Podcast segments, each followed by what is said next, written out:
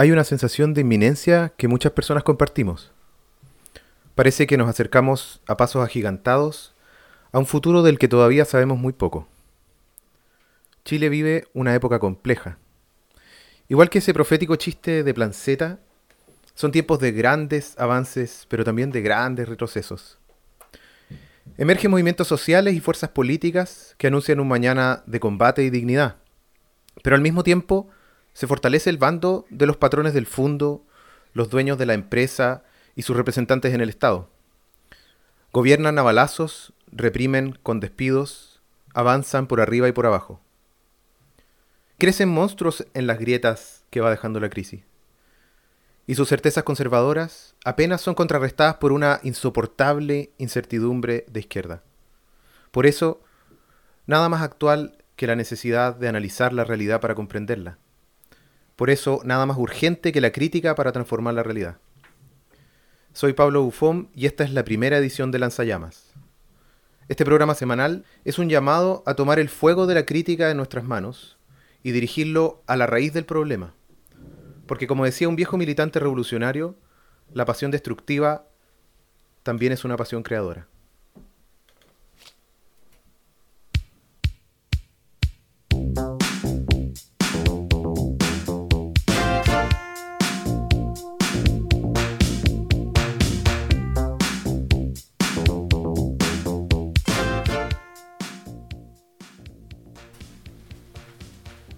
Desde los estudios de Radio Proyección, una radio para los movimientos sociales, les doy la bienvenida y comenzamos este primer programa, esta primera transmisión de Lanzallamas.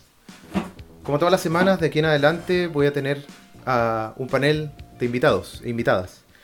Y aquí tengo a dos invitados con quienes vamos a comentar la actualidad. Este primer programa, eso sí, va a ser una excepción porque vamos a echar una mirada de más largo plazo. Vamos a mirar lo que viene del año y no solamente la semana, que es lo que en general vamos a estar revisando en las próximas ediciones de Lanzallama.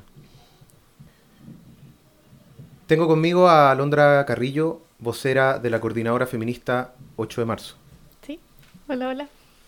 Y también está con nosotros Luis Mesina, vocero nacional de la Coordinadora Nacional de Trabajadores y Trabajadoras No Más AFP.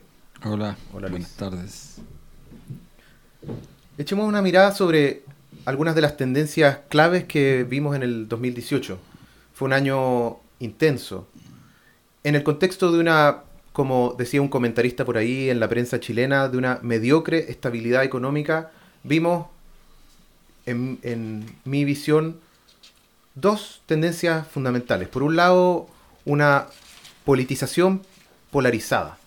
Es decir, vemos que tanto por la izquierda y por la derecha crecen y se fortalecen ciertos sectores. Por un lado, la derecha internacional efectivamente va avanzando, va creciendo, se producen triunviratos eh, perversos y siniestros como Bolsonaro, Trump, Salvini, ¿no es cierto?, que representan de alguna manera el lado más extremo de la derecha, el programa más abierto y más honesto de la derecha internacional, pero también esa derecha un poco más aparentemente en contraste con esta otra más moderada y más sensata y más moderna sobre todo, con Piñera, Macri y Macron, que parece casi un juego de palabras ese, esa triada.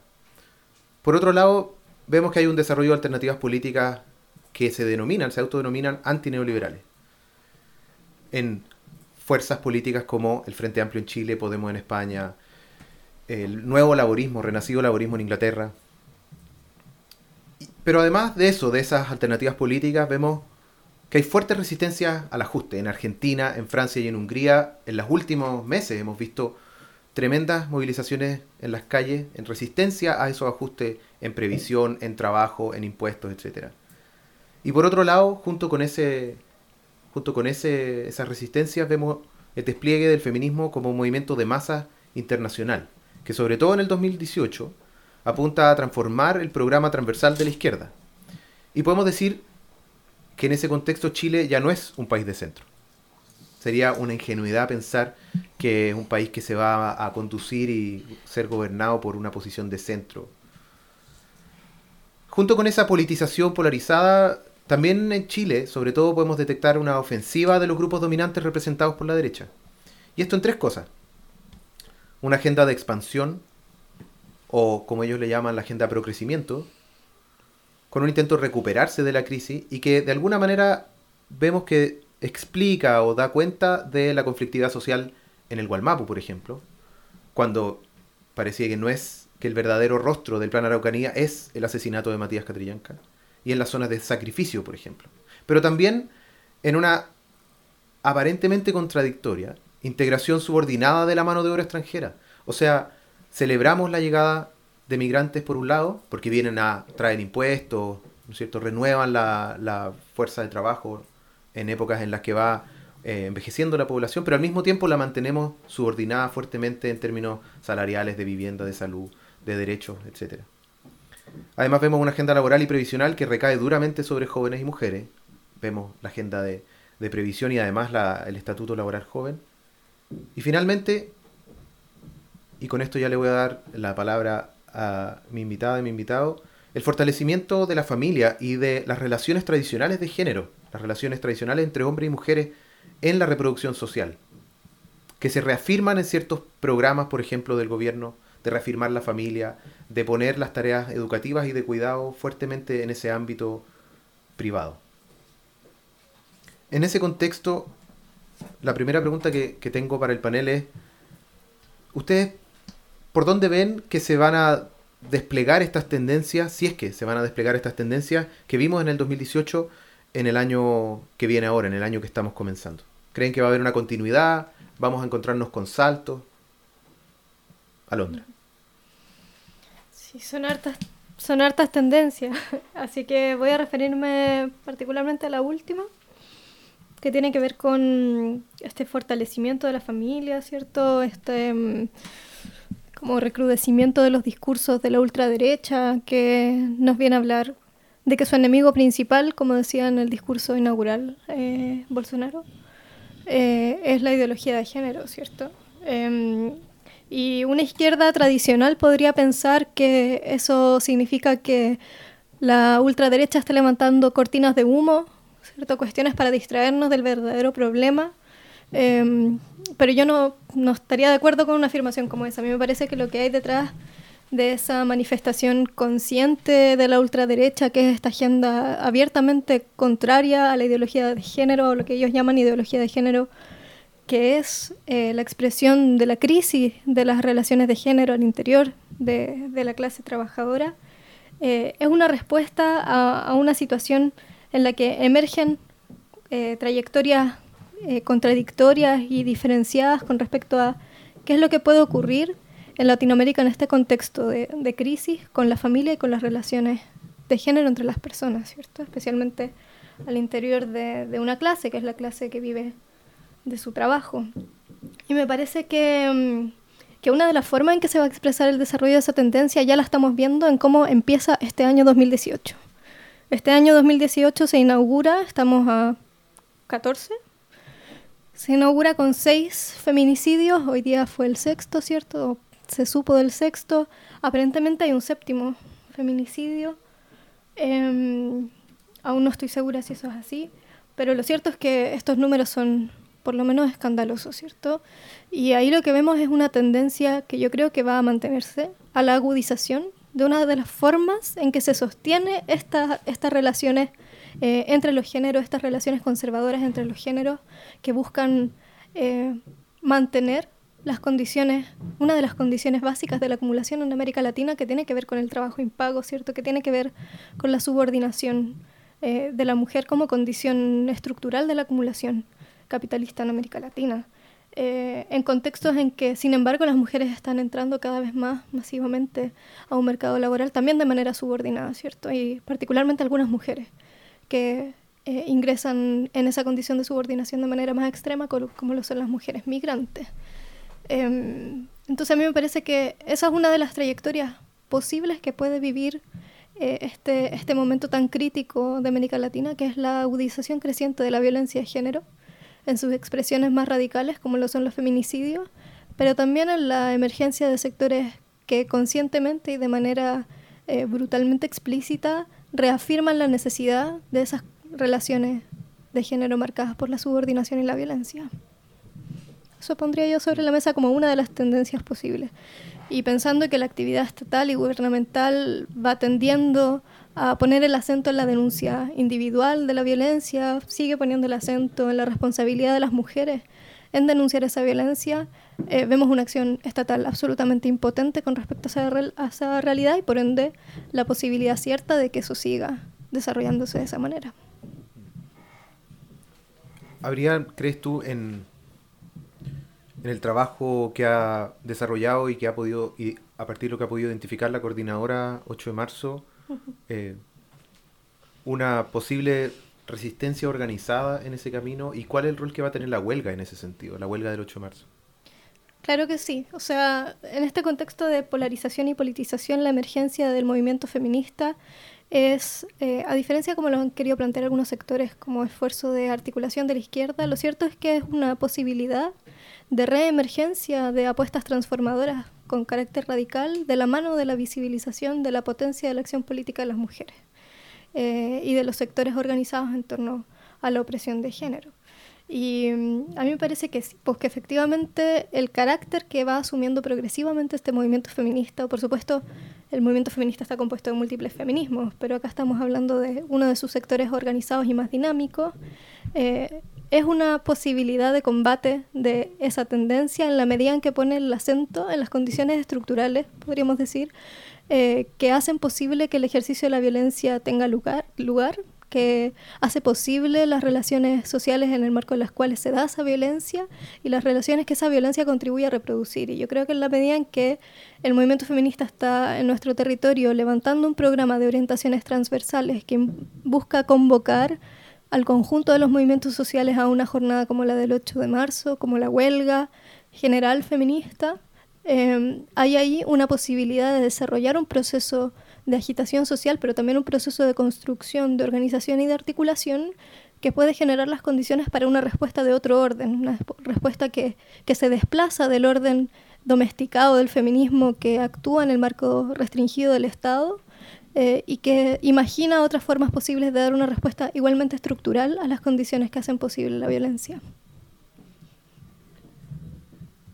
Otro de los movimientos que en Chile en los últimos años puede quizás reclamar una, una ambición similar o una pretensión similar en el sentido de que ha logrado levantar una demanda transversal es, la lucha contra las pensiones, contra el sistema de pensiones de AFP, un nuevo sistema de pensiones liderado por la coordinadora. Luis, desde tu perspectiva, ¿cómo, se ve el, año 2019 y, con respecto a estas tendencias que veíamos, cuáles van a ser las continuidades, los saltos que nos vamos a encontrar? Sí, eh, bueno, pero algo, quisiera decir algo respecto a lo que decía Alondra. Creo que la, violencia de género eh, es una forma que expresa hoy día la resistencia de los sectores dominantes en un mundo absolutamente eh, controvertido eh, conflictuado por intereses que cada día son absolutamente más radicales en términos de que no encuentran solución ni respuesta. ¿Y por qué el tema de la mujer es fundamental? Porque en la medida que la mujer eh, rompe con ataduras que son propias de el sistema patriarcal, pero que en el capitalismo se han expresado de manera violenta, especialmente hacia el trabajo no remunerado, creo que el movimiento social y los movimientos sociales encuentran en esta lucha, en la lucha por la liberación de la mujer, por la liberación, yo diría más bien por la restitución de derechos fundamentales que la mujer eh, necesita con urgencia, que la sociedad se le, reconozca, es fundamental para nosotros. Está íntimamente vinculado el éxito de nuestros movimientos, de nuestras demandas, al eh, éxito que también tenga el movimiento feminista. Su derrota es nuestra derrota. Eso yo creo que matices más, matices menos, énfasis más, eh, ritmos que algunos pueden creer que debe ser más rápido, más lento, pero en general hay que entender la problemática de la mujer como un problema central del mundo del trabajo y especialmente el mundo del de los movimientos sociales en general. Bueno, nosotros, yo particularmente y nuestro movimiento, y creo que en general la gran mayoría de la gente tiene claro que estamos enfrentados a una situación como nunca antes vista.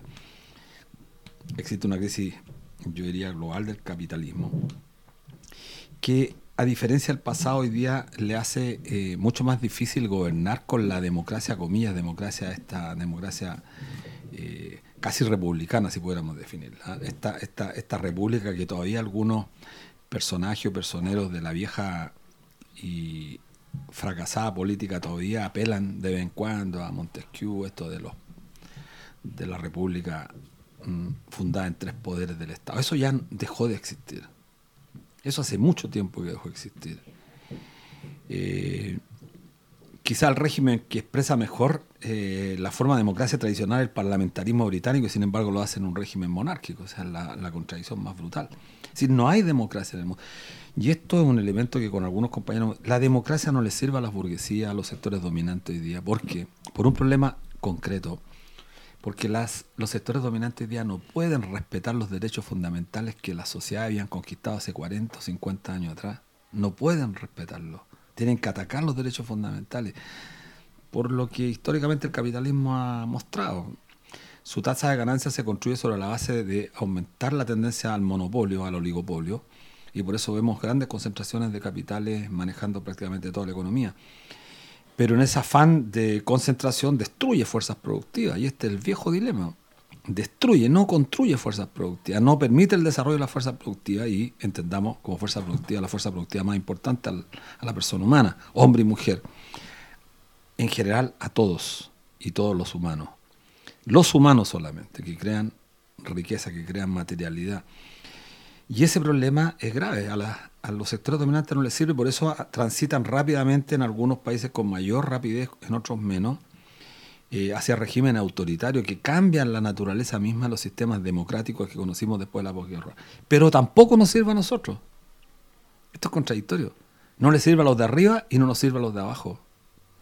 Estamos viendo una etapa distinta a lo que fue la gran, el gran debate teórico y práctico de principios del siglo pasado, a propósito de la revolución rusa y posteriores, hoy día a los de arriba y a los de abajo no nos sirve este sistema. A nosotros no nos sirve porque es un sistema construido sobre una cantidad impresionante de instituciones, todas las cuales se concertan para agredirnos, para arrinconarnos, para quitarnos derechos. Entonces hay una, una, una contradicción latente que en términos histórico es la expresión más clara de la lucha de clases, que no es un invento marxista, no es un invento de los sectores más radicales. La lucha de clases no es un problema solamente sociológico. Existe, existe, independiente de lo que digamos nosotros. La lucha de clases es un hecho objetivo de las relaciones, cómo se, se expresan, cómo se manifiestan, y por lo tanto creo que estamos enfrentados a situaciones complejas complejas porque la gente busca, los seres humanos buscan expresiones. En Italia se da el fenómeno particular que un régimen, incluso con sectores abiertamente vinculados a la extrema derecha, eh, entra en colisión, en contradicción con el Banco Europeo, con la Unión Europea, porque aumenta el presupuesto y particularmente el gasto público, mejoran las pensiones. Esta es la ironía. La extrema derecha quiere mejorar las pensiones porque huele, huele con mayor inteligencia que el problema es mayor. Entonces, cuando Bolsonaro anuncia que quiere la FP chilena es porque no entiende un carajo. No entiende un carajo, porque no sabe nada de economía y además porque eh, todos los empresarios en el mundo, todos, todos los empresarios en el mundo, le gustan las AFP chilenas, a todos.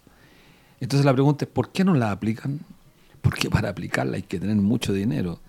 Y es lo que hizo la dictadura, que durante tres años tuvo el PEN y el POC, porque los más jóvenes que no escuchan, Alondra quizás tampoco había nacido, en Chile hubo gente trabajando en condiciones de esclavitud. La crisis, el costo de transición, eso se olvida en Chile. Por eso es re importante este programa para que rememoremos, rememoremos, que los jóvenes comprendan que aquí los viejos, los padres de ellos pagaron el costo de la transición nos costó 5,3 puntos del PIB este sistema. En Brasil el déficit fiscal es gigantesco. Una reforma como para instalar la FP a Brasil les cuesta una guerra civil más del 15% del PIB. Imposible.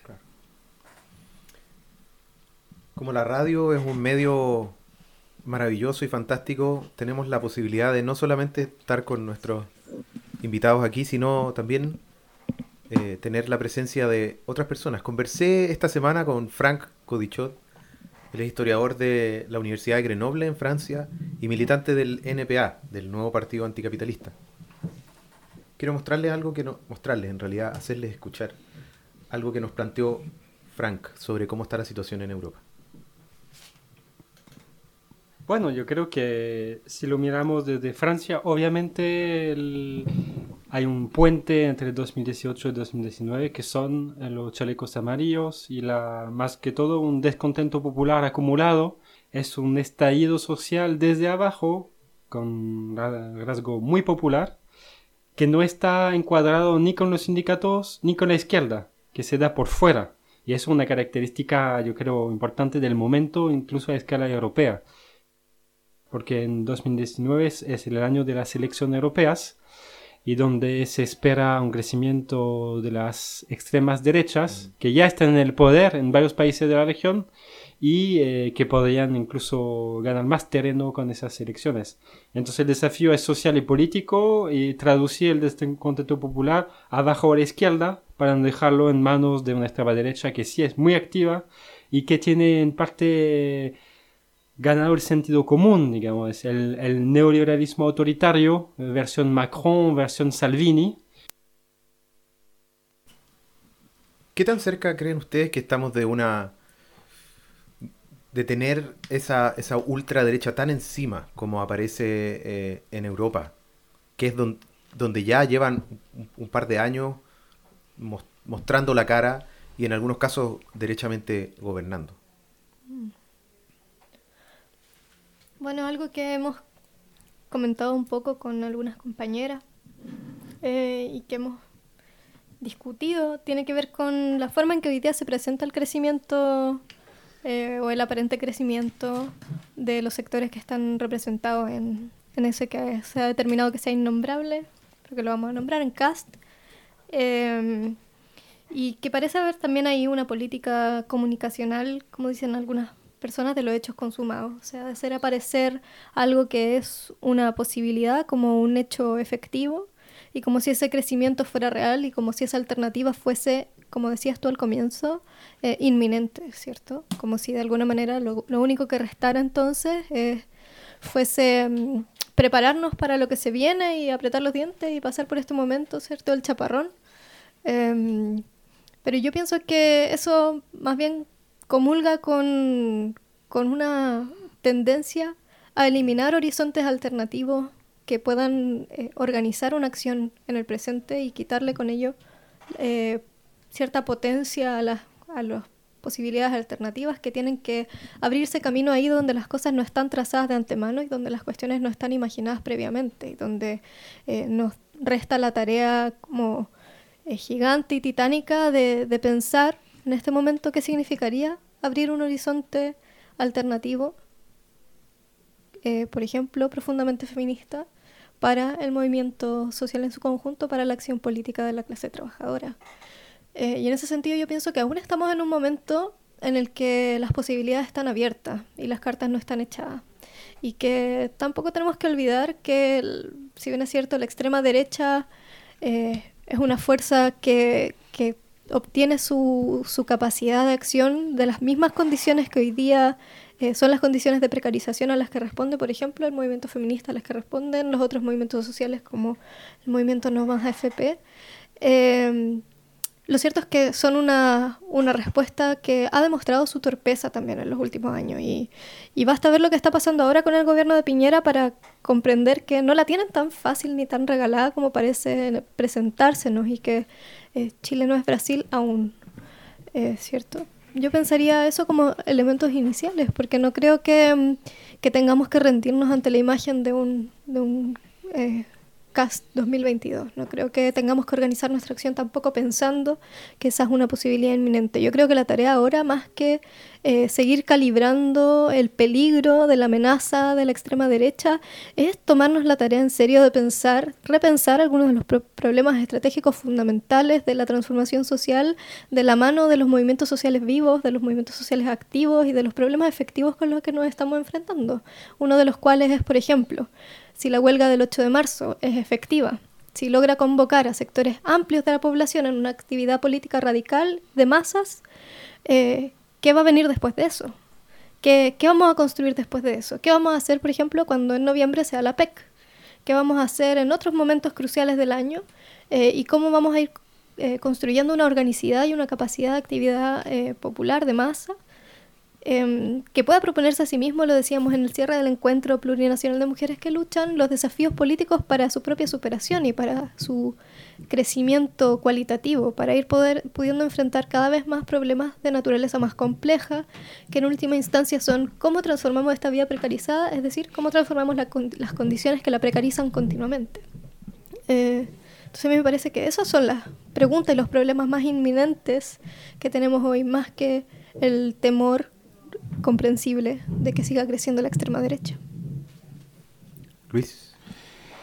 Sí, estoy eh, de acuerdo en que parece incluso hasta un tanto irresponsable plantearse hoy día la eventual posibilidad de que la extrema derecha gobierne en este país. Eso me parece absolutamente temerario. Pero además de una irresponsabilidad mayor porque supone que ya... Eh, ah, ¿Por qué lo encuentro además irresponsable? Que lleva implícito un desprecio al movimiento social. Eh, un absoluto desprecio, un desdén al movimiento feminista, al movimiento no FP, a los movimientos sociales que están intentando rearmarse eh, replantear una alternativa en el país. Es un desprecio, porque siguen operando bajo la lógica de estos 28 años. O sea, rendirse antes de tiempo. La extrema derecha en este país solo puede ganar en la medida que el movimiento social hipoteque su autonomía, que eso es tremendamente importante. Lo que no significa que tengamos una postura sectaria, al contrario, yo creo que tenemos que tener una postura muy, muy abierta, muy amplia. Tenemos que comprender que estamos viviendo una etapa compleja en el planeta y en Chile también, por supuesto que necesitamos presionar a los sectores que luchan, que buscan por miles formas de restituir derechos, que gente... yo, yo uso mucho ese, ese, término, tenemos que ser capaces de atraer al hombre y a la mujer sencilla, al hombre que trabaja, que busca trabajar, que trabaja formal o informalmente, que la gran mayoría, está, la mayoría trabaja informalmente, pero que necesita recursos para vivir, para sobrevivir. A esa gente es la que tenemos que cautivar capturar para una lucha que es importante, porque restituir derechos no es menor. Y, y creo lo importante de estos movimientos es que no solamente son contestatarios, ¿ah? sino que tienen propuestas, avanzan en propuestas concretas, propuestas imaginando un nuevo, Estado, una nueva sociedad mucho más respetuosa de la persona humana, mucha más respetuosa del medio ambiente, del ecosistema. Y creo que ese es el desafío grande que tenemos. La única posibilidad de triunfar eh, de estos sectores ultraderechistas es que nosotros dejemos el campo abierto para que se reinstalen, se reorganicen los que durante 28 años fueron los responsables en gran medida de lo que el pueblo chileno sufre. Pero quiero agregar algo más. A diferencia de los latinoamericanos, o a diferencia de gran cantidad de países latinoamericanos, sudamericanos, Chile tocó fondo hace muchos años en materia de derechos fundamentales. Brasil, Argentina, Uruguay, eh, ellos recuperaron, recuperaron. Claro, los gobiernos pueden atacar porque los trabajadores tienen derechos. Acá nosotros tocamos fondo, o sea, ya no sé qué puede esperar más los sectores dominantes. O sea, quieren modificar nuevamente la ley laboral para qué, o sea. Bueno, la cotización obligatoria fue todo Claro, ahí te das cuenta tú. O sea, la, esa es la expresión más concreta de que pretenden arrancar cada vez una fracción mayor de humanidad del trabajador, de la trabajadora. Por ejemplo, con este tema de obligar a los trabajadores eh, a honorario a cotizar. Circunstancia que no se le garantiza, o sea, el Estado no le garantiza el derecho fundamental que tener un contrato de trabajo. O sea, de eso estamos hablando. Entonces, claro, pueden ellos creer que la extrema derecha puede llegar al poder, pero eso va a ser sobre base de un conflicto social muy grande en Chile, porque la gente no creo que vaya a tolerarlo. No lo vamos a tolerar porque vamos a luchar, porque estamos luchando por restituir derechos y por supuesto que vamos a tener que luchar con más incos si pretenden además no darnos los derechos y quitarnos más derechos. O sea, ya es mejor volver a la esclavitud. Entonces aquí hay un proceso involutivo. Y creo que los chilenos y las chilenas no están en esa. En esa nota vamos a hacer nuestra primera pausa musical. Esta canción es trompetista sudafricano que murió hace poco, que algunos conocerán, eh, fue, ha sido fundamental en la historia del jazz moderno en Sudáfrica y con una canción muy ad hoc que se llama Riot, Disturbio.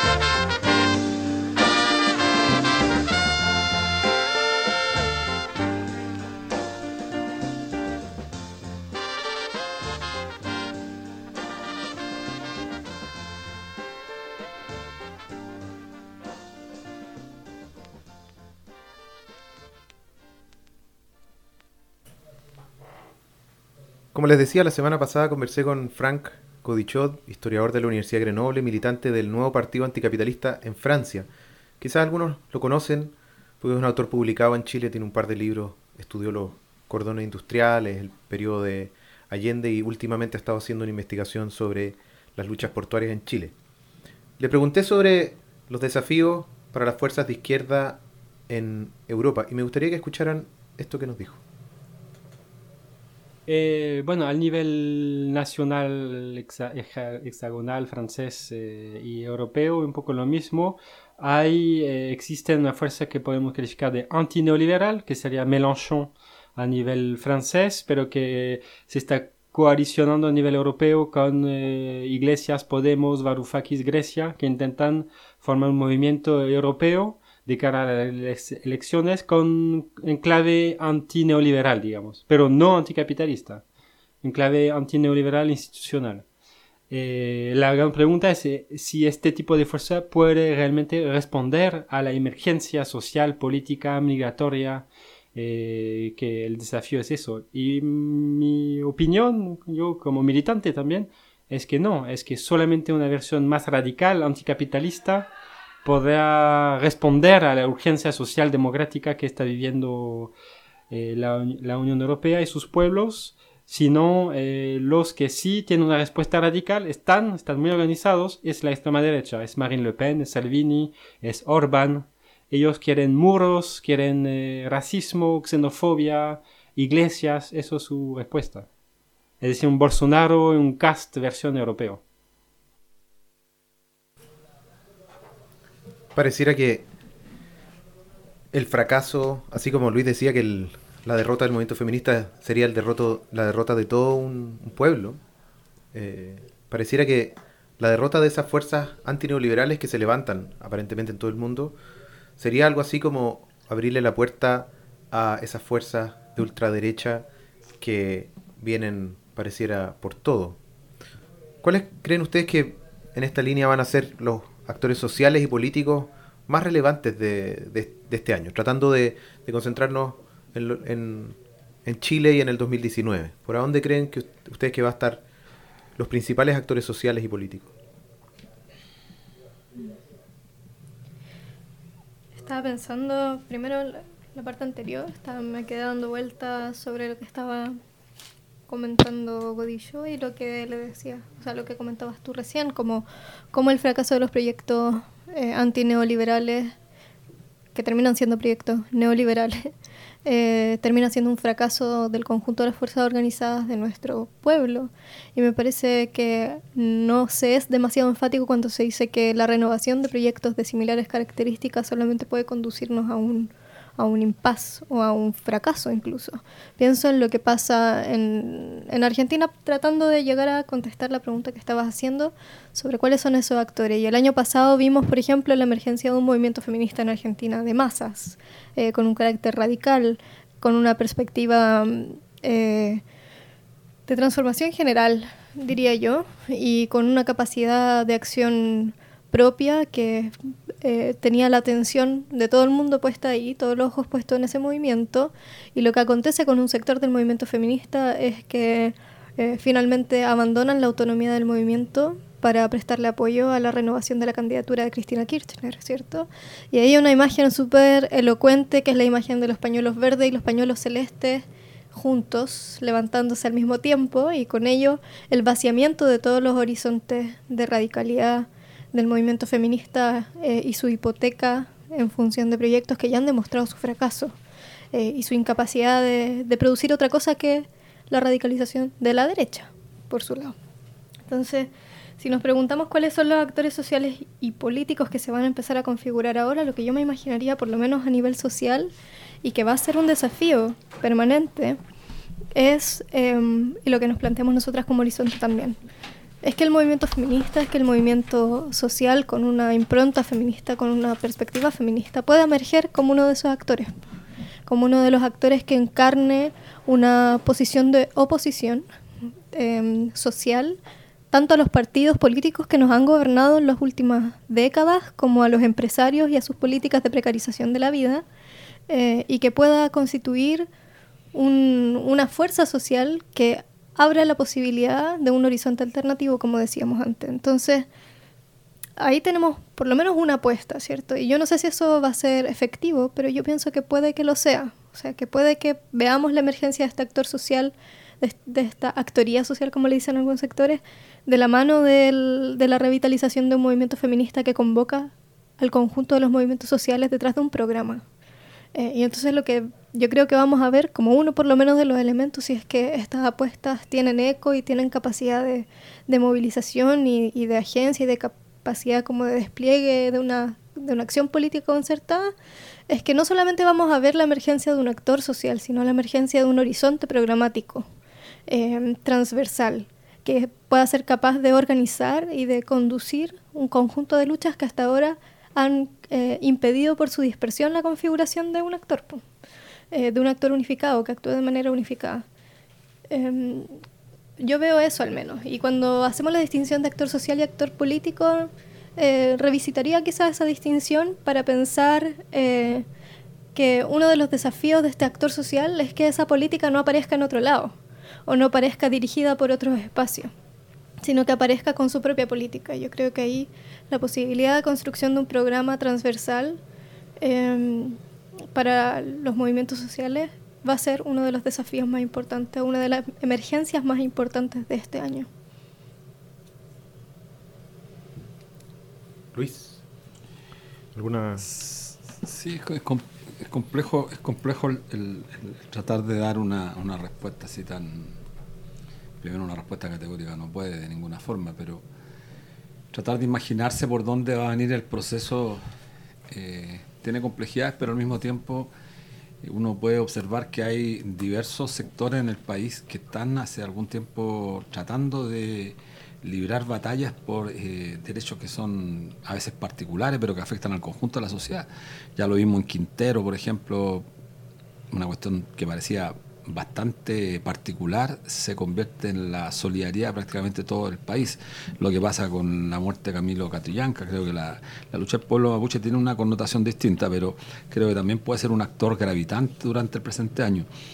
Y eh, aspectos fundamentales del mundo del trabajo, creo que yo ahí no quiero perderme. Mira, este, este, este año, en el año de los tiempos modernos que prometió Piñera, bueno, que Llanza, Mars, Cial, Pastasuazo, los despidos en TV, en Canal 13, en los, en los bancos, en el comercio, y ahora recientemente en Unilever, estaba recién con ellos ahí en una protesta que estaban haciendo en el Congreso. Eh, no se ven eh, posibilidades de reconversión de la gente. Al contrario, el aumento va, el aumento del desempleo va a ser gravitante este año. Chile es una economía muy abierta y desgraciadamente en los análisis políticos siempre tenemos que tener presente el factor económico, aunque no es una visión economicista, sino que una visión real de la economía, particularmente que golpea en el caso particular chileno de una manera muy significativa, porque esta es una economía abierta. La caída de las bolsas fue un golpe brutal a la economía chilena, pero además las proyecciones para este año y para el próximo no son halagüeñas, son al contrario, muy, muy negativas. Y eso tiene un impacto directo en la lucha justamente donde nosotros estamos librando una batalla, que es por la restitución del derecho fundamental a la previsión, que no es el único. Ahora Londra decía algo que no es fácil, eh, eh, tratar de hacer converger las luchas, tratar, y lo decía de alguna manera bastante bien, muy clara, eh, que las luchas aparezcan emanando del movimiento social y no siendo asumidas por otros actores. El problema es que eso implica una disputa. No basta con declararlo, no es discursivo. No es discursivo. Pongo un ejemplo más concreto, para que seamos concreto y práctico para la gente que nos escucha.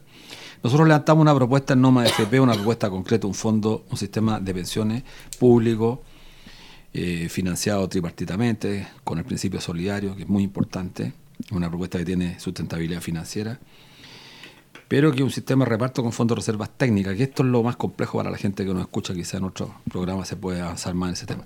Pero, ¿qué quiero decir? Que teníamos una propuesta que era tremendamente potente del mundo social, construida con el mundo sindical, con los trabajadores autónomos, con profesionales de las distintas ciencias sociales, no solamente economistas, profesores, asistentes sociales o trabajadores sociales, como se les llama ahora, profesores, etcétera, obreros y se sometió a contrastación y finalmente salió una propuesta bastante buena que cada vez que la exponemos la encontramos mejor.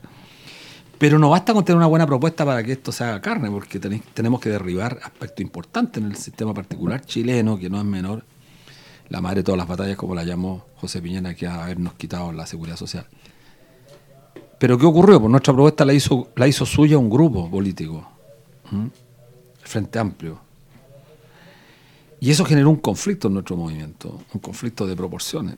Entonces el movimiento social tiene que tener presente, aprender del pasado, aprender de la experiencia del movimiento obrero, particularmente que el que más nos puede entregar experiencia en los últimos 50 años. Han surgido otros movimientos que no tienen el sello o el carácter estrictamente obrero, pero yo vengo del mundo sindical, vengo del mundo obrero y considero que el que más nos puede aportar es la experiencia del movimiento obrero. ¿Cuáles han sido sus experiencias en distintos procesos de eh, confluir en la estrategia de arrancar derechos al sistema capitalista? Y en eso creo que tenemos una gran, un proceso de aprendizaje. Nosotros no tenemos respuesta a todo eso. Pero tenemos que mantener entonces un principio que es fundamental, la autonomía la autonomía del movimiento social. Lo que no significa confundir, que la gente confunda que este es un movimiento político, muy por el contrario. Tenemos que enfatizar en la necesidad de politizar más el movimiento social. Politizarlo entendiendo que las demandas del mundo feminista, las demandas de la mujer solamente se pueden comenzar a resolver en la medida que entendemos que esto es una lucha política contra aquellos sectores que durante siglos han intentado someter a la mujer a condiciones que son absolutamente inhumanas pero además sobre una, una, una, una, base que se agudiza en los últimos 50 o 60 años bajo el sistema capitalista, que son brutales. O lo quiero decir más, más, más simplemente, los problemas de la mujer no se van a resolver solamente acabando con el sistema capitalista. Los problemas culturales que tenemos arraigados en la sociedad actual eh, trascienden al ámbito de las generaciones, de muchas generaciones. Pero es una demanda que coloca un horizonte, como usa muy bien alondra esa suerte de horizonte es como la utopía. El horizonte que tenemos que alcanzarlo. Y eso supone además construir mecanismos para llegar a ese horizonte. El tiempo que media entre, la que, entre el discurso que instalamos y la concreción de esas demandas, bueno, depende de muchos factores, no depende único y exclusivamente de nosotros, ni siquiera depende del, del concierto nacional. Lo que no quiere decir que en el contexto nacional nosotros resistamos fuertemente para que no triunfen estas posturas que son absolutamente desmedida. Pero es un tema que está planteado, yo no tengo la respuesta y Alondra lo plantea bien. Eh, quizás tenemos que enfatizar en, en, que discutamos estos temas. Tenemos prejuicios, muchos prejuicios. Y a veces por el prejuicio eh, no discutimos esto, no lo abordamos con la suficiente claridad y caemos en postura a veces un tanto... Ah, hay que aclarar el tema de la radicalidad porque hasta Jeremy Corbyn en el programa del Partido Laborista tiene la economía radical, entonces tenemos que significar el concepto. ¿Qué entendemos por radicalidad? Porque el término es duro. ¿ah? Radicalidad o radical es un término complejo, es duro además. Eh, tenemos que darle contenido a esa palabra. ¿Qué es lo que estamos entendiendo por eso y cómo podemos transitar en esa dirección? Alondra me está pidiendo la palabra, pero antes de eso quería comentar también a propósito de movimientos lo político de los movimientos sociales, ¿no es cierto? Pareciera que los movimientos sociales en Chile, sobre todo en los últimos años, incluyendo el movimiento estudiantil, pero sobre todo yo diría, eh, y no es solo porque sean mis invitados, pero los movimientos que están expresados aquí en su vocería en este programa, es que son movimientos políticos porque se proponen unas transformaciones que apuntan al conjunto de una política nacional que eh, logra consiguiendo algunas de las demandas, en el caso del movimiento feminista, o la demanda principal del movimiento Noma FP, lo que se afecta o lo que se impacta es, son eh, elementos estructurales de cómo se organiza el trabajo, eh, las relaciones sociales en Chile. Son movimientos políticos por esas características, ¿no es cierto? Porque apuntan a una transformación política, que uno esperaría que las fuerzas políticas, los cambios en, en, el Estado pudieran conseguir, ¿no es cierto? Y en ese sentido tiene una característica especial.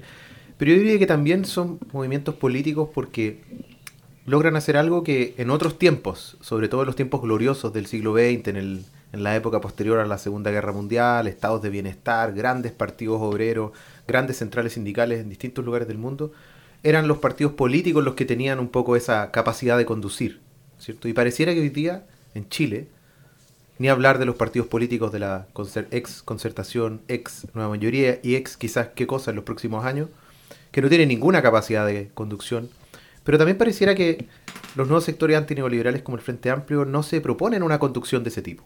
Se proponen una conducción desde lo institucional y en algunas coyunturas bien críticas de nuestro país en los últimos años han estado aparentemente ausentes de esa, de esa posibilidad de orientar. Y que en ese vacío de conducción o de orientación, uno podría decir, de qué es lo que hacemos ahora, hay algunos movimientos sociales que han logrado tomar la palabra y conducir políticamente. Alondra, no sé si tenía que ver con algo de eso. Sí, estaba pensando en lo que decía, en lo que decía Luis cuando comentaba sobre la propuesta de No Más FP y cómo esa propuesta ha sido defendida, ¿cierto?, hasta ahora por un sector parlamentario bien específico que es el Frente Amplio. Em, pero de todas formas, que es algo que quería apuntar, eh, ese proyecto está pensado en un proceso de socialización y de discusión política eh, masiva, de base, que es la iniciativa popular de ley. Y, y, si bien es cierto, puede haber un sector parlamentario que hoy día se ha casado con la propuesta de alguna manera, la posibilidad de hacer efectiva la, la instalación de algo así como la propuesta de, de No Más FP va de la mano de la identificación de una herramienta que está por fuera de ese espacio, que es la herramienta de la huelga general. Eh, y en ese sentido es que a mí me parece tan interesante que, que dos movimientos como eh, con, con, naturalezas bien distintas, pero sin embargo con algunas eh, coincidencias en términos de sus potencialidades, como es el movimiento feminista, la emergencia del movimiento feminista con carácter de masa, y no más FP reconozcan una misma herramienta que se localiza eh, también en un mismo lugar, es decir, como en una capacidad de convertir a, a, la acción política en una acción política de masas que tiene la radicalidad de permitir que sean las mismas condiciones de vida cotidiana las que se vean afectadas como forma de presión y de ejercicio de un poder propio. Yo creo que ahí hay un, por lo menos un rasgo de, mm, de distinción de cuál es la función de cada uno de los espacios, más allá de que efectivamente pueda haber un sector parlamentario, como ahora lo es el Frente Amplio, que pueda tener una función de legitimación institucional, podríamos decir, de la propuesta, de vocería institucional de la propuesta, lo que, lo que se sigue identificando como el lugar de la acción política transformadora pasa por fuera, de alguna manera, y presiona desde fuera las condiciones de posibilidad. Y yo creo que en ese sentido, por ejemplo, el hecho de que el 8 de marzo se haya pensado como una huelga general feminista, pero una huelga general, también da cuenta de que estamos localizando en, en lugares similares esa, esa capacidad de actividad política. Eso era algo que quería mencionar, porque obviamente no vamos a resolver el problema de la relación entre estos espacios, estos proyectos, como los proyectos que están encarnados en el Frente Amplio, pero no solo en el Frente Amplio, también yo pienso en el Partido Comunista, o sea, en organizaciones que tienen eh, una base obrera efectiva, ¿cierto? Ahí son trabajadoras, trabajadores que se organizan en, esa, en ese partido. Eh, y la relación de, esos, de esas organizaciones con el movimiento social, porque estamos justo en el momento en el que eso se está desplegando, en el que esos problemas se nos están presentando, eh, pero al menos tenemos una coordenada que tiene que ver con dónde localizamos la potencialidad transformadora de la actividad de nuestra clase. Y esa actividad transformadora se da en el marco del reconocimiento de una herramienta, que, que es la huelga.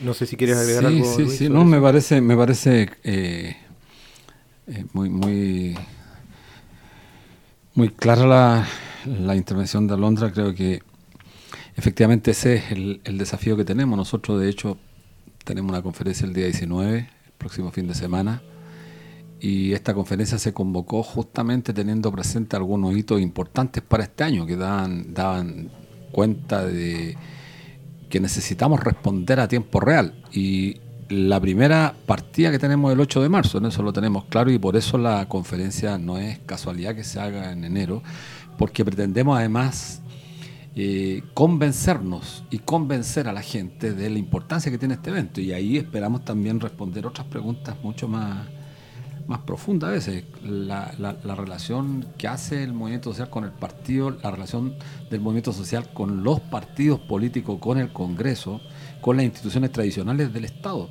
Creo que ese es un tema que no lo hemos resuelto porque no tenemos experiencia, insisto, creo que tenemos que ir construyendo. La importancia quizás estriba en que lo hagamos de manera colectiva. Si lo hacemos entre todos, el riesgo de equivocarse es mucho menor que si lo hace una, una, una sola dirección des- desconectada de la realidad. Quizás la ventaja y la peculiaridad que tienen estos movimientos es que son movimientos transversales donde no hay una dirección que asume eh, toda la responsabilidad de la dirección. Es un movimiento que se nutre del debate, del discurso. Bueno, nosotros somos absolutamente, en ese sentido, tenemos coordinadores nacionales, regional, y eso es, creo, la mejor garantía de que cautelamos el interés de todos. Creo que ese es el desafío que tenemos. Si escuchas música de fondo en este momento es porque estamos en el Centro Social y Librería Proyección y en la sala que está inmediatamente arriba de nosotros hay un ciclo de cine. Por lo tanto, estamos solamente es una expresión de lo vivo que está este espacio donde tenemos la radio. Está buena la música. Vamos a ir con una nueva pausa musical para seguir conversando sobre el 2019 que se nos viene. Vamos a ir con una banda ochentera muy ad hoc a Lanzallamas. eh, de Red Crayola, una banda punk de mujeres. Y la canción se llama Born in Flames.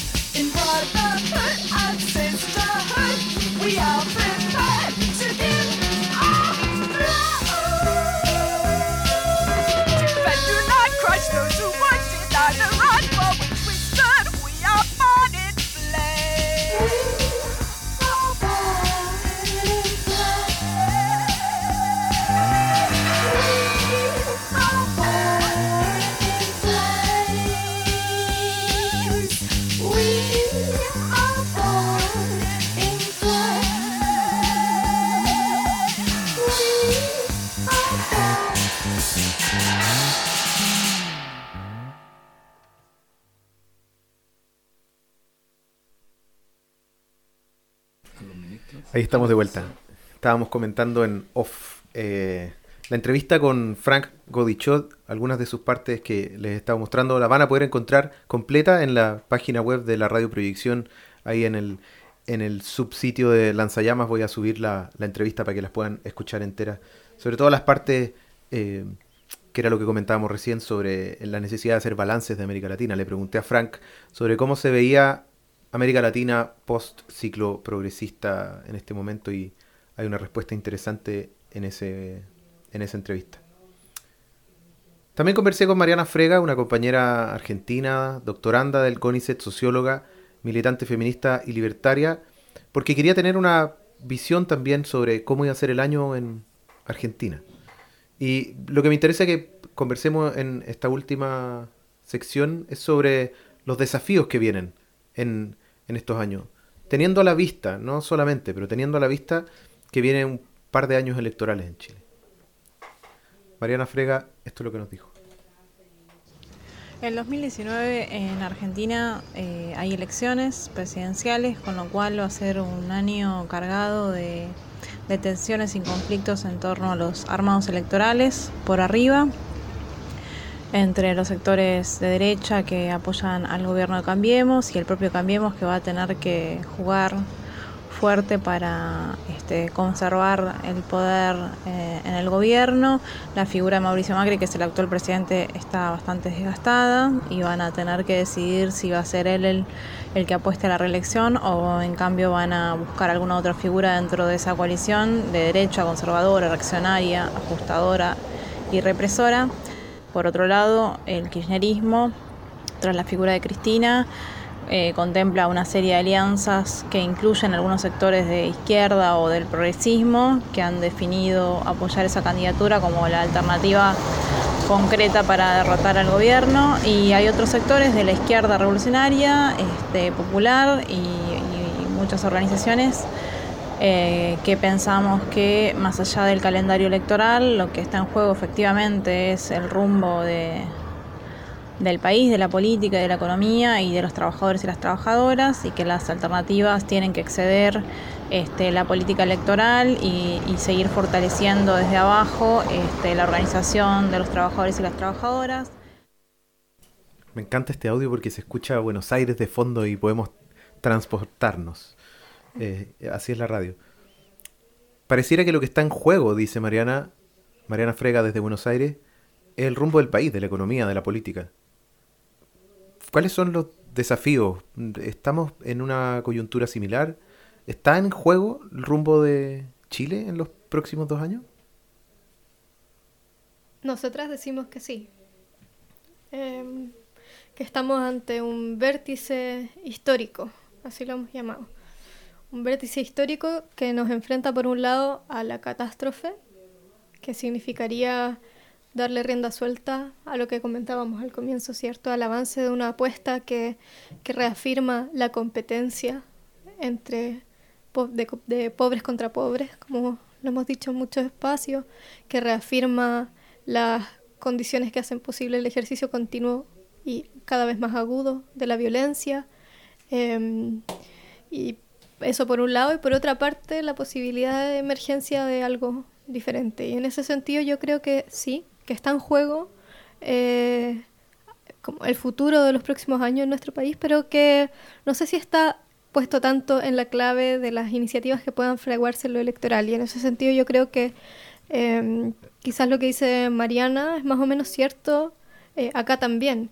Dicho como lo planteaba ella, quizás suena un poco abstracto, ¿cierto? Como el, el asunto es como la organización de las y los trabajadores. De algún modo siempre es ese el asunto, como más allá de, de los, de los esfuerzos por representar o no una aspiración u otra, eh, representar o no ciertos intereses con respecto a otros. Eh, eh, lo que ahora vemos es la posibilidad efectiva de que la, el lugar donde se localice la mayor como los mayores problemas políticos, la mayor carga en términos de cuáles son las posibilidades que se abren, esté en la configuración de un movimiento social eh, con cada vez más capacidad de acción propia y de una acción eh, protagónica en el escenario nacional. Em, yo creo que en ese sentido sí estamos ante un, ante un momento que es determinante. poco hablábamos la- en el momento pasado sobre las- los actores políticos, solamente mencionábamos al Frente Amplio, pero yo creo que también obviamente va a ser relevante lo que va a ocurrir en esta renovación de los pactos eh, transicionales, podemos decir, entre el progresismo eh, y esta suerte de todos contra Piñera que se está organizando desde los partidos eh, tradicionales, ex nueva mayoría, concertación y algunos sectores también del Frente Amplio. Y yo creo que lo que va a pasar ahí va a ser que vamos a asistir nuevamente, como ha sido la tónica de estos tiempos convulsos, a procesos de reordenamiento del mapa político.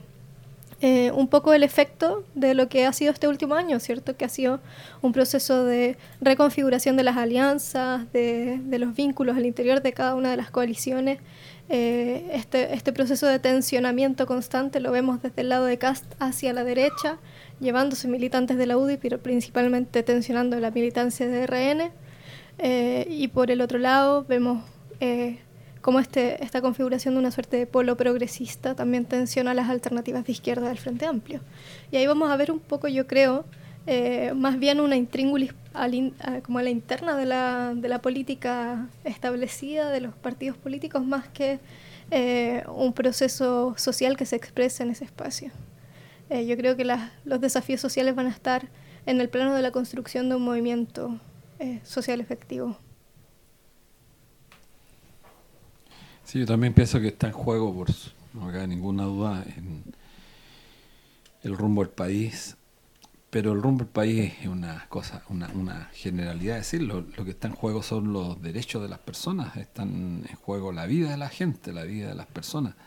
Porque eh, la ofensiva cada vez más radical de sectores extrema derecha que pretenden acabar con prácticamente todos los derechos conquistados por la sociedad, por la humanidad, por la, por la clase obrera fundamentalmente, son expresión concreta de que el capitalismo en esta etapa de su, yo diría su agonía, va a destruir mucha fuerza productiva y está destruyendo. Entonces, lo que en alguna oportunidad se, se planteó como la barbarie, ya estamos presenciando formas de barbarie en, en- diversos países, en diversos continentes gente que, que prácticamente no tiene no, tiene derecho a la alimentación.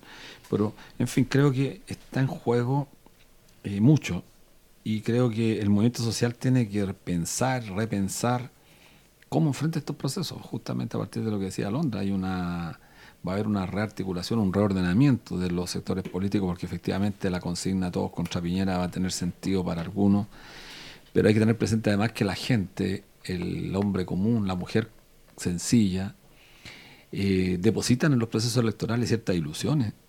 Y el sistema capitalista en eso, bueno, fue una conquista además, porque también tenemos que retrotraernos por qué ha sido así, porque resulta que fue una conquista en una etapa de la historia.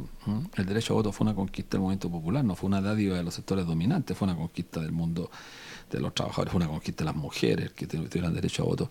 Y eso costó mucha vida humana, como dicen algunos, costó muerte, costó mucha sangre. Detrás de cada derecho siempre se dice hay mucha gente muerta. detrás de cada derecho siempre hay mucha gente muerta. Muy bien. Tenemos que hacer frente por el movimiento social. ¿Cómo enfrenta esto? Porque va, va a adquirir una multiplicidad de formas la- la lucha.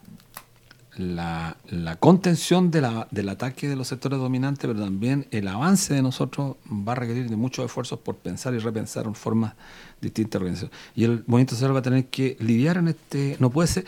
Creo que la diferencia en este tiempo, de tiempo y espacio, ¿ah? el movimiento social no se puede contentar con observar los fenómenos políticos. Esa es la diferencia que que ocurre hoy día.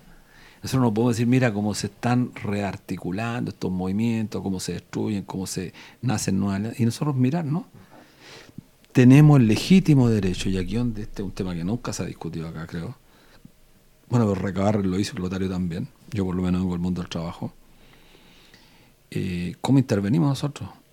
En todas las esferas del campo político, entiéndase el Congreso, entiéndase las instituciones, una de las instituciones fundamentales de esta, comillas, república, el Congreso. Un Congreso totalmente desacreditado. Hay gente muy buena en el Congreso, yo aprovecho de decirlo en este programa. ¿ah? Sé que los auditores de ciertas radios, de todas las radios no son, no son así, todos los auditores. Los auditores de este medio tienen una determinada, eh, yo diría, un determinado pensamiento, la mayoría. Y yo creo que hay gente valiosa, valiosísima, eh, que tenemos diferencias, por supuesto, pero hay gente con la cual se puede construir eh, procesos de unidad para contener.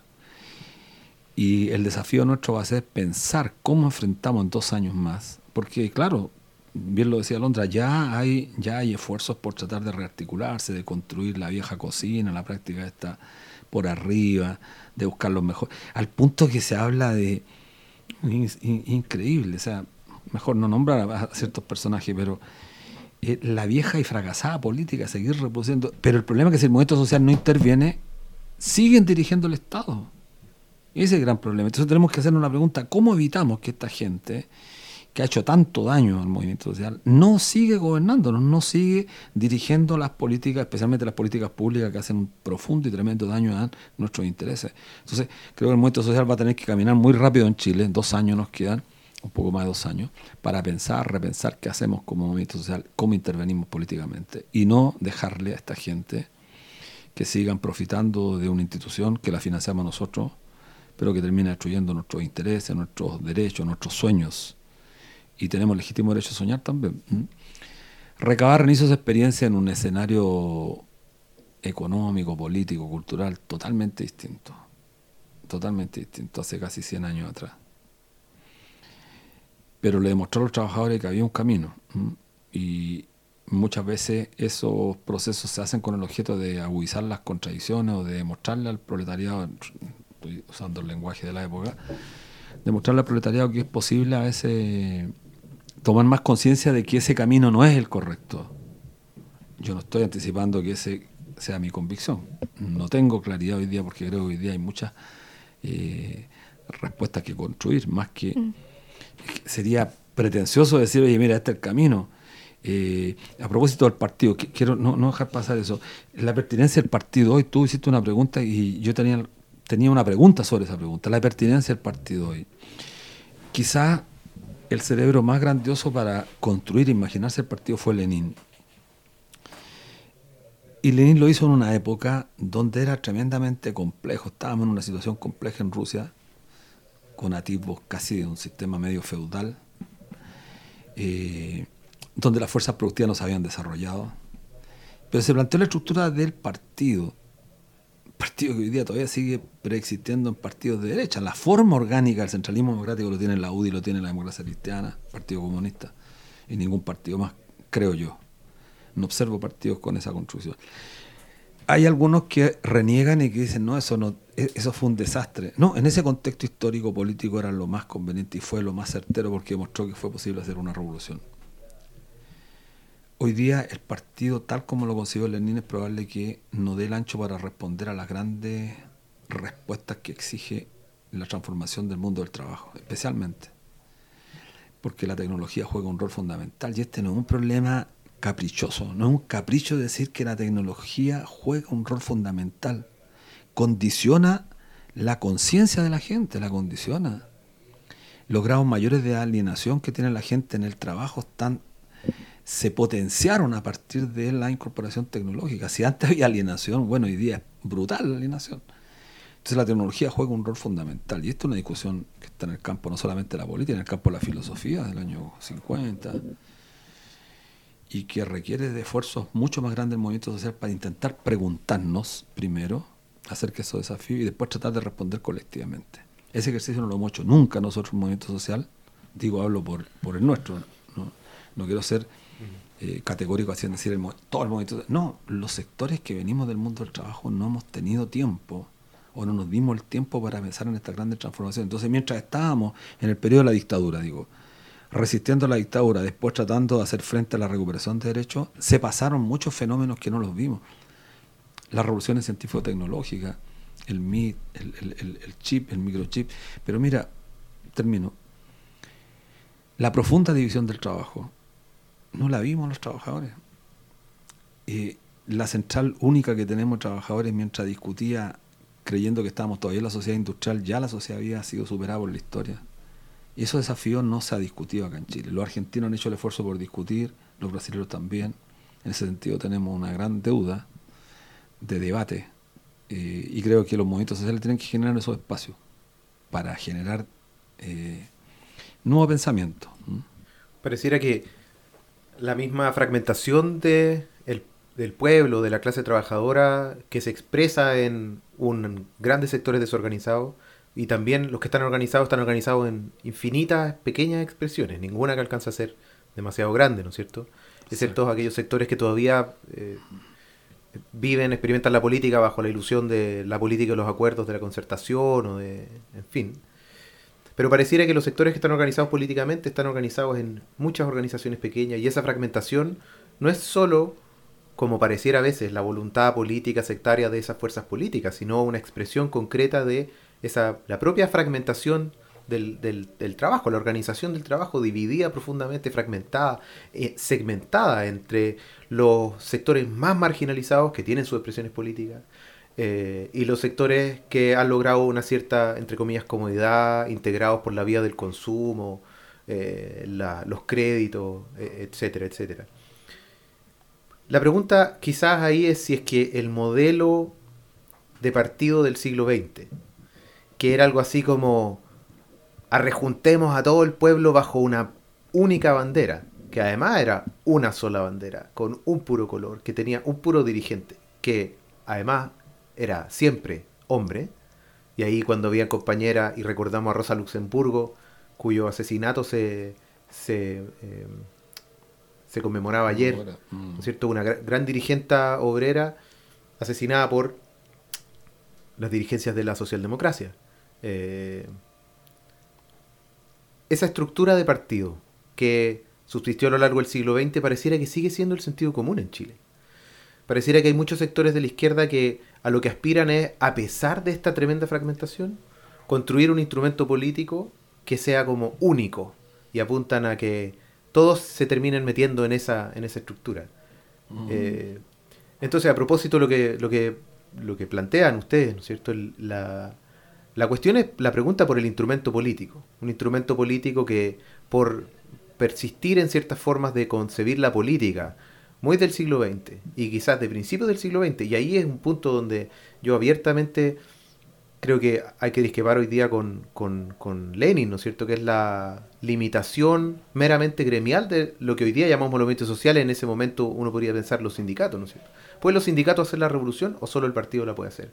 Hoy día, por ejemplo, ¿pueden los movimientos sociales generar transformaciones de fondo o llega un punto en el que limitan y tiene que aparecer, ¿no es cierto?, la estructura partidaria a resolver el problema?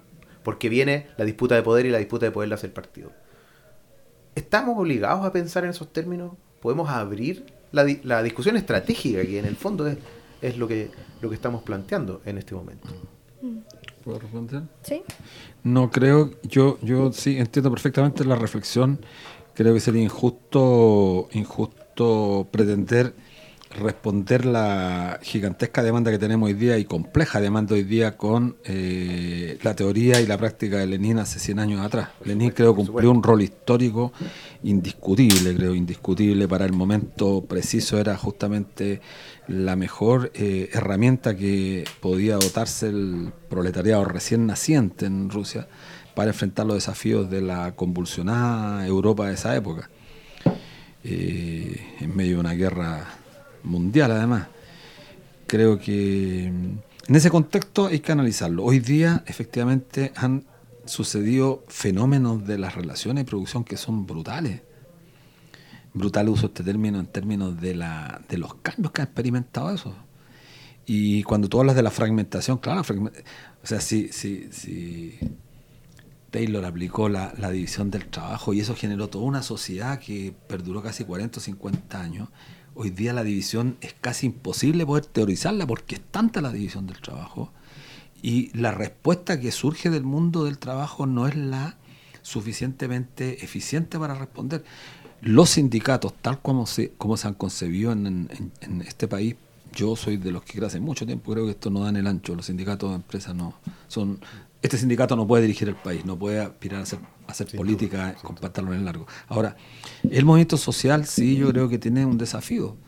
Eh, y tú y- usaste un- un- una puede entenderse como metáfora, o sea, aquí, aquí hay distintos actores ¿m?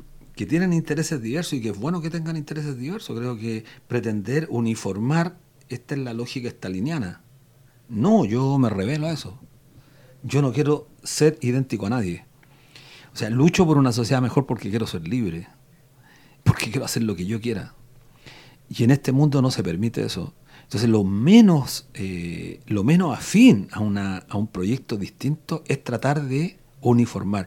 Esa ha sido, creo, la gran derrota de la izquierda que tenía un patrón analítico que arrancaba el estalinismo. Nos guste o no nos guste, y particularmente en Chile, bueno, en casi toda América, en casi todo el mundo. Pero en. Chile particularmente, Sí, un país entonces teníamos, hasta los críticos del estalinismo, hasta los críticos del estalinismo, funcionábamos sobre ese paradigma, porque le respondíamos. Pero creo que eso ya tocó fondo, y lo más nuevo es lo que ha hecho el movimiento bueno feminista, el movimiento Noma FB, que es transversal, que discute, que va buscando respuestas, que no es fácil, ojo, hay que decirlo, no es fácil, porque son desafíos nuevos. Sí, yo estaba pensando, mm, efectivamente hay una fragmentación efectiva que se traduce en una fragmentación subjetiva y en, y en también instrumentos políticos que son expresión de la misma fragmentación. Em, pero también hay, hay algo que el movimiento feminista ha, ha destacado harto que tiene que ver con la pluralidad de, de formas de organización que emanan de las mismas condiciones diversas de existencia. Yo creo que ahí el desafío que se ha puesto sobre la mesa en este último tiempo es el desafío de una unidad que no niegue esa diferencia interna, esa diferenciación interna, y de una unidad que, como han planteado, hemos planteado harto acá, lo han planteado también en Argentina las compañeras de, de Ni Una Menos Allá, es la, la, articula- la articulación, o sea, la unidad por la vía de la articulación, de la generación de, de puentes de trabajo y de actividad común que permitan un reconocimiento de parte de las organizaciones de sus miembros eh, de, mm, de la posibilidad de una lucha común y de un horizonte común.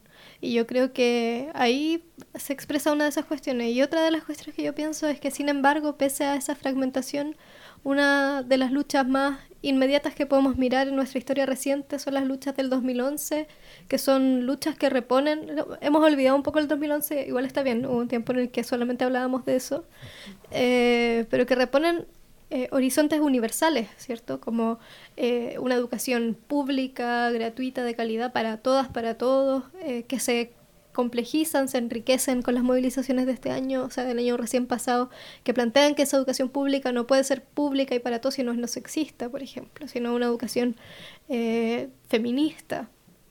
Eh, y yo pienso que ahí hay, hay también una, una lección que extraer. Todavía obviamente no vamos a lograr sacar todas las lecciones que tenemos que sacar de esos procesos de movilización del 2011 y de los años que vinieron después, pero por lo menos hay algo ahí que tiene que ver con esa orientación universal de, de, las de las demandas de las consignas que son capaces de, al mismo tiempo, eh, que están compuestos por una diversidad eh, muy rica de organizaciones, de sectores, todo, eh, el reconocimiento de un mismo horizonte. Y yo pienso que ahora el desafío es más o menos similar. Y lo que pienso es que esos debates estratégicos, que por lo menos hasta algún tiempo eran debates que estaban concentrados en algunas organizaciones, en algunos espacios bastante reducidos, hoy día el desafío es que sean asumidos de manera cada vez más masiva. Eh, y que entonces la, la, política que deberíamos desplegar en todos esos espacios debe, debiera ser una política que obligue a que esos debates se hagan en esos espacios. Eh, y que dejen de estar concentrados nuevamente en espacios que sí parecerían estar autorizados o en condiciones más idóneas para desarrollarlos, porque lo que vemos después es que hay un divorcio permanente entre las estrategias políticas, entre los grandes planes y lo que efectivamente somos capaces de desarrollar y de construir. Es decir, quizás estamos dando las discusiones cruciales en los espacios equivocados.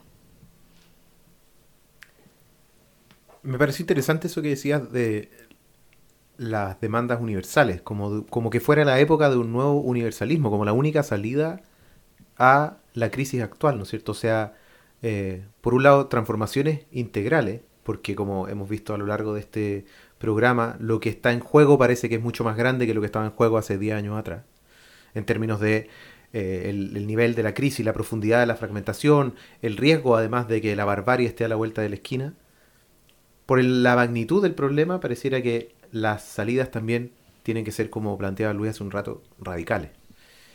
En ese sentido es como si también se hubiese acabado la posmodernidad para la izquierda, en ese sentido de esa fragmentación en la que solo quedan cositas particulares que cada uno puede mandar desde su lugar, ¿no es cierto? Y que desde el 2011 al 2013 apareció esta consigna de la multisectorialidad como una parece salida intermedia de ese problema, como cómo conectamos lo que no parece estar conectado. Y hoy día la solución, desde los movimientos sociales sobre todo, y, y, y esta es la razón por la cual yo quería que Noma FP y la coordinadora 8 de marzo estuvieran aquí, es que son dos movimientos que están planteando esa, esa problemática desde ese punto de vista, ¿no es cierto? Cómo desde un movimiento social que parece sectorial se disputa el conjunto de la, de la dirección que está tomando que está tomando el país.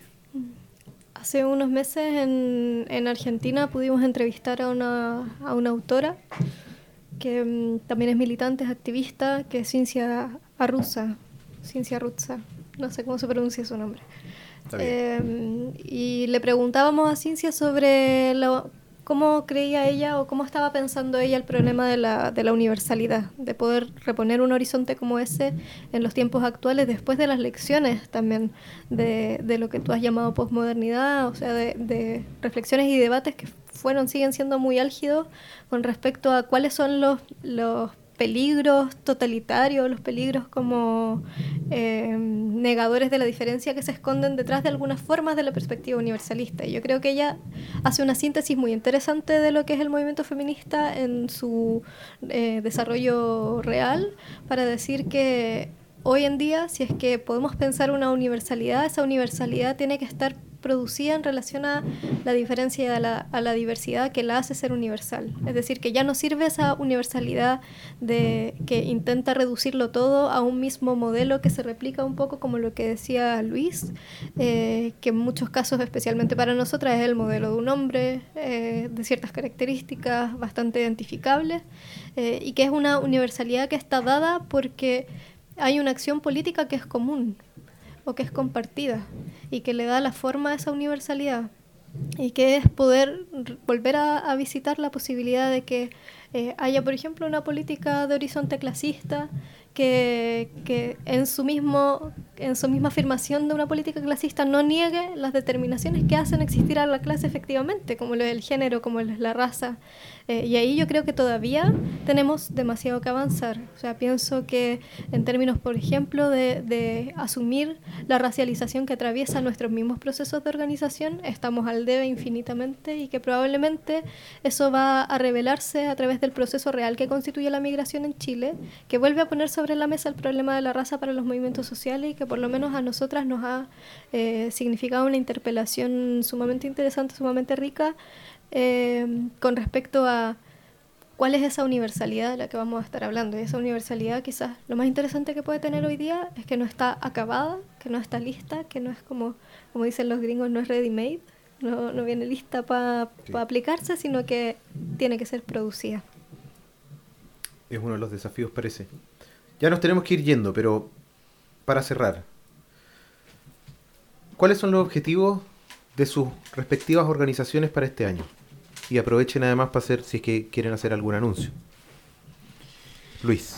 No, bueno, los objetivos nuestros siempre han estado de alguna forma planteados eh, desde un inicio, que es la recuperación de la seguridad social, eh, lo que supone además un combate eh, claro y, y- y concreto contra esta institución que se denomina FP, que en el fondo no es más que la cara visible de los grandes poderosos que están detrás y que capturan el ahorro previsional con fines absolutamente distintos al pago de pensiones.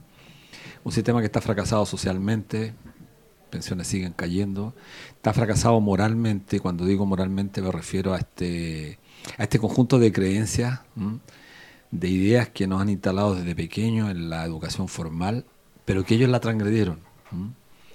Eh, especialmente este concepto moral de la honradez, ¿ah? Que tanto nos inculcaron, especialmente a las generaciones más viejas, que a Londres es mucho más joven que yo, entonces por lo tanto quizás no, no fue eh, presa ¿ah? fácil de esta, de esta moral que se inculcaba a golpes y que era la honradez a todo, a todo dar. Bueno, esta gente ha transgredido su propia moral y eso es bueno aprovechar de decirlo, no tenemos la misma moral que ellos. Y algunos nos hemos encargado en cada vez que podemos conversar con la gente de refrendar esta, esta idea. los Lux y los Mate, los Angelini, los Solari, mm, los Calderón no tienen nuestra moral. Ellos tienen otra moral, la moral del abuso, la moral del robo. Ah, siempre recuerdo la frase de, de Balsar, esta que detrás de todo, de toda gran fortuna se esconde un delito, se esconde un gran crimen, está pero absolutamente presente aquí en el caso chileno. O sea, toda esta gente ha construido su riqueza sobre la base de no solamente la expoliación de la, de la clase trabajadora, sino que sobre el delito eh, sistemático. O sea, se han coludido en todas las áreas de la economía para estafarnos, para agredirnos, para abusar. Se han coludido sin ningún tipo de, de sensibilidad, por ejemplo, en los medicamentos, para afectar a la gente enferma. Se han coludido para afectar a los pañales, que son justamente los que usan los niños, los enfermos, los ancianos. Se han coludido en la empresa, en la industria del cerdo, del pollo, que es justamente los productos que consumen masivamente los más pobres de nuestro país. Es decir, no han tenido atajos para burlar la propia moral que ellos instalaron, la propia ley, por eso al principio de este programa decía que esta, este modelo, no este modelo, este sistema, esta democracia no les sirve. O les sirve en la medida que son capaces de vulnerarla completamente, porque en Chile los eh, ladrones de cuello y corbata, los delincuentes, los criminales, no tienen sanciones. Gozan, impuni- gozan de una impunidad total. Entonces, el desafío que tenemos como movimiento quizás es más, mirado desde una perspectiva, la demanda nuestra que es muy, muy, es muy compleja, es muy difícil, por lo que implica la matriz económica del país, porque si conseguimos nuestro fin se demuele, se derrumba toda la arquitectura política, económica, social, cultural chilena, la capitalización individual contra la solidaridad está instalada en nuestro sistema de pensiones. Es más complejo en ese sentido, pero es más sencilla que la que levanta el movimiento femenino, feminista. Es mucho más compleja. La lucha es más simple. Es mucho más simple o es mucho más fácil simplificar esta demanda a la gente común y corriente porque tiene que ver con una materialidad. No se requiere de mucho análisis.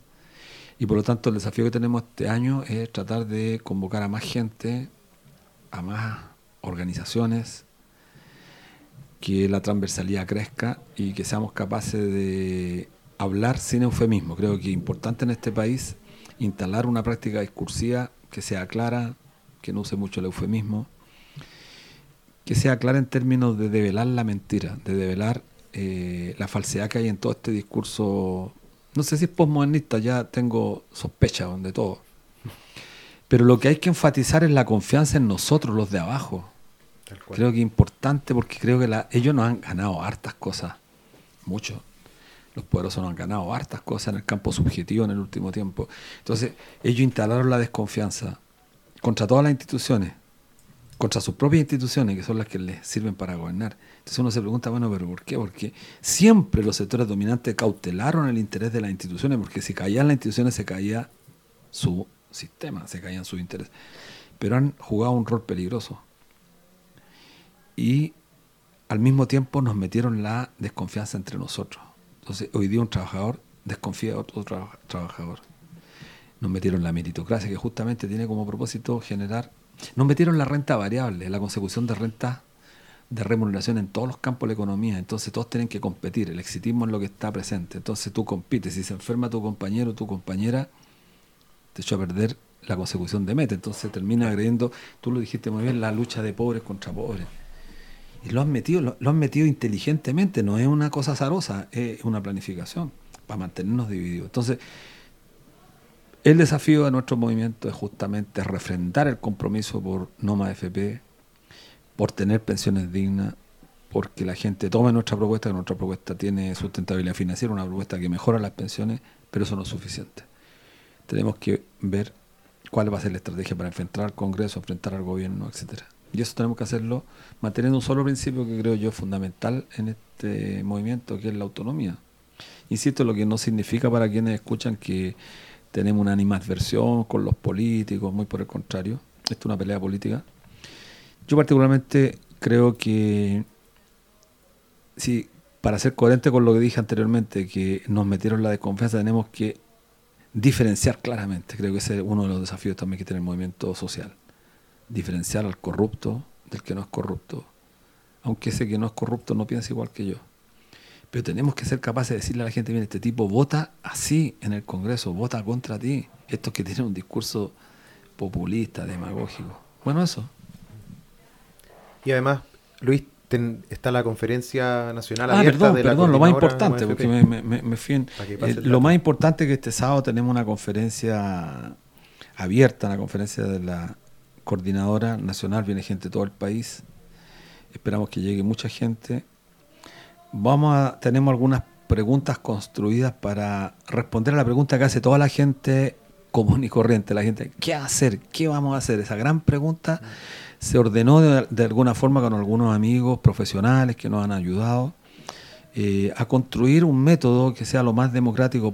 Queremos deliberar que la persona común y corriente, el hombre de sencillo, la mujer sencilla que trabaja, que pueda deliberar, pueda dar su opinión. Hemos conformado una forma de trabajo donde nadie va a ser más importante que otro, donde vamos a discutir en grupos de 20 personas como máximo, ojalá, y donde después no hay esas famosas plenarias donde tiene todo acordado. Vamos a tratar de avanzar, avanzar, a responder a la pregunta central, ¿qué vamos a hacer este año para enfrentar? Y entre otras, también, a propósito de que está Londra aquí, también ver cómo la primera tarea que tenemos por delante el 8 de marzo, cómo nos vamos a poner en esa tarea. O sea, porque en febrero prácticamente desaparece la gente, entonces estamos contra el tiempo. El 19 tenemos casi 10 días más de enero y después los 8 días, es decir, tenemos casi 20 días hábiles. Es poco tiempo. Poco tiempo. Para, gran, para la gran tarea que nos hemos propuesto. Eso.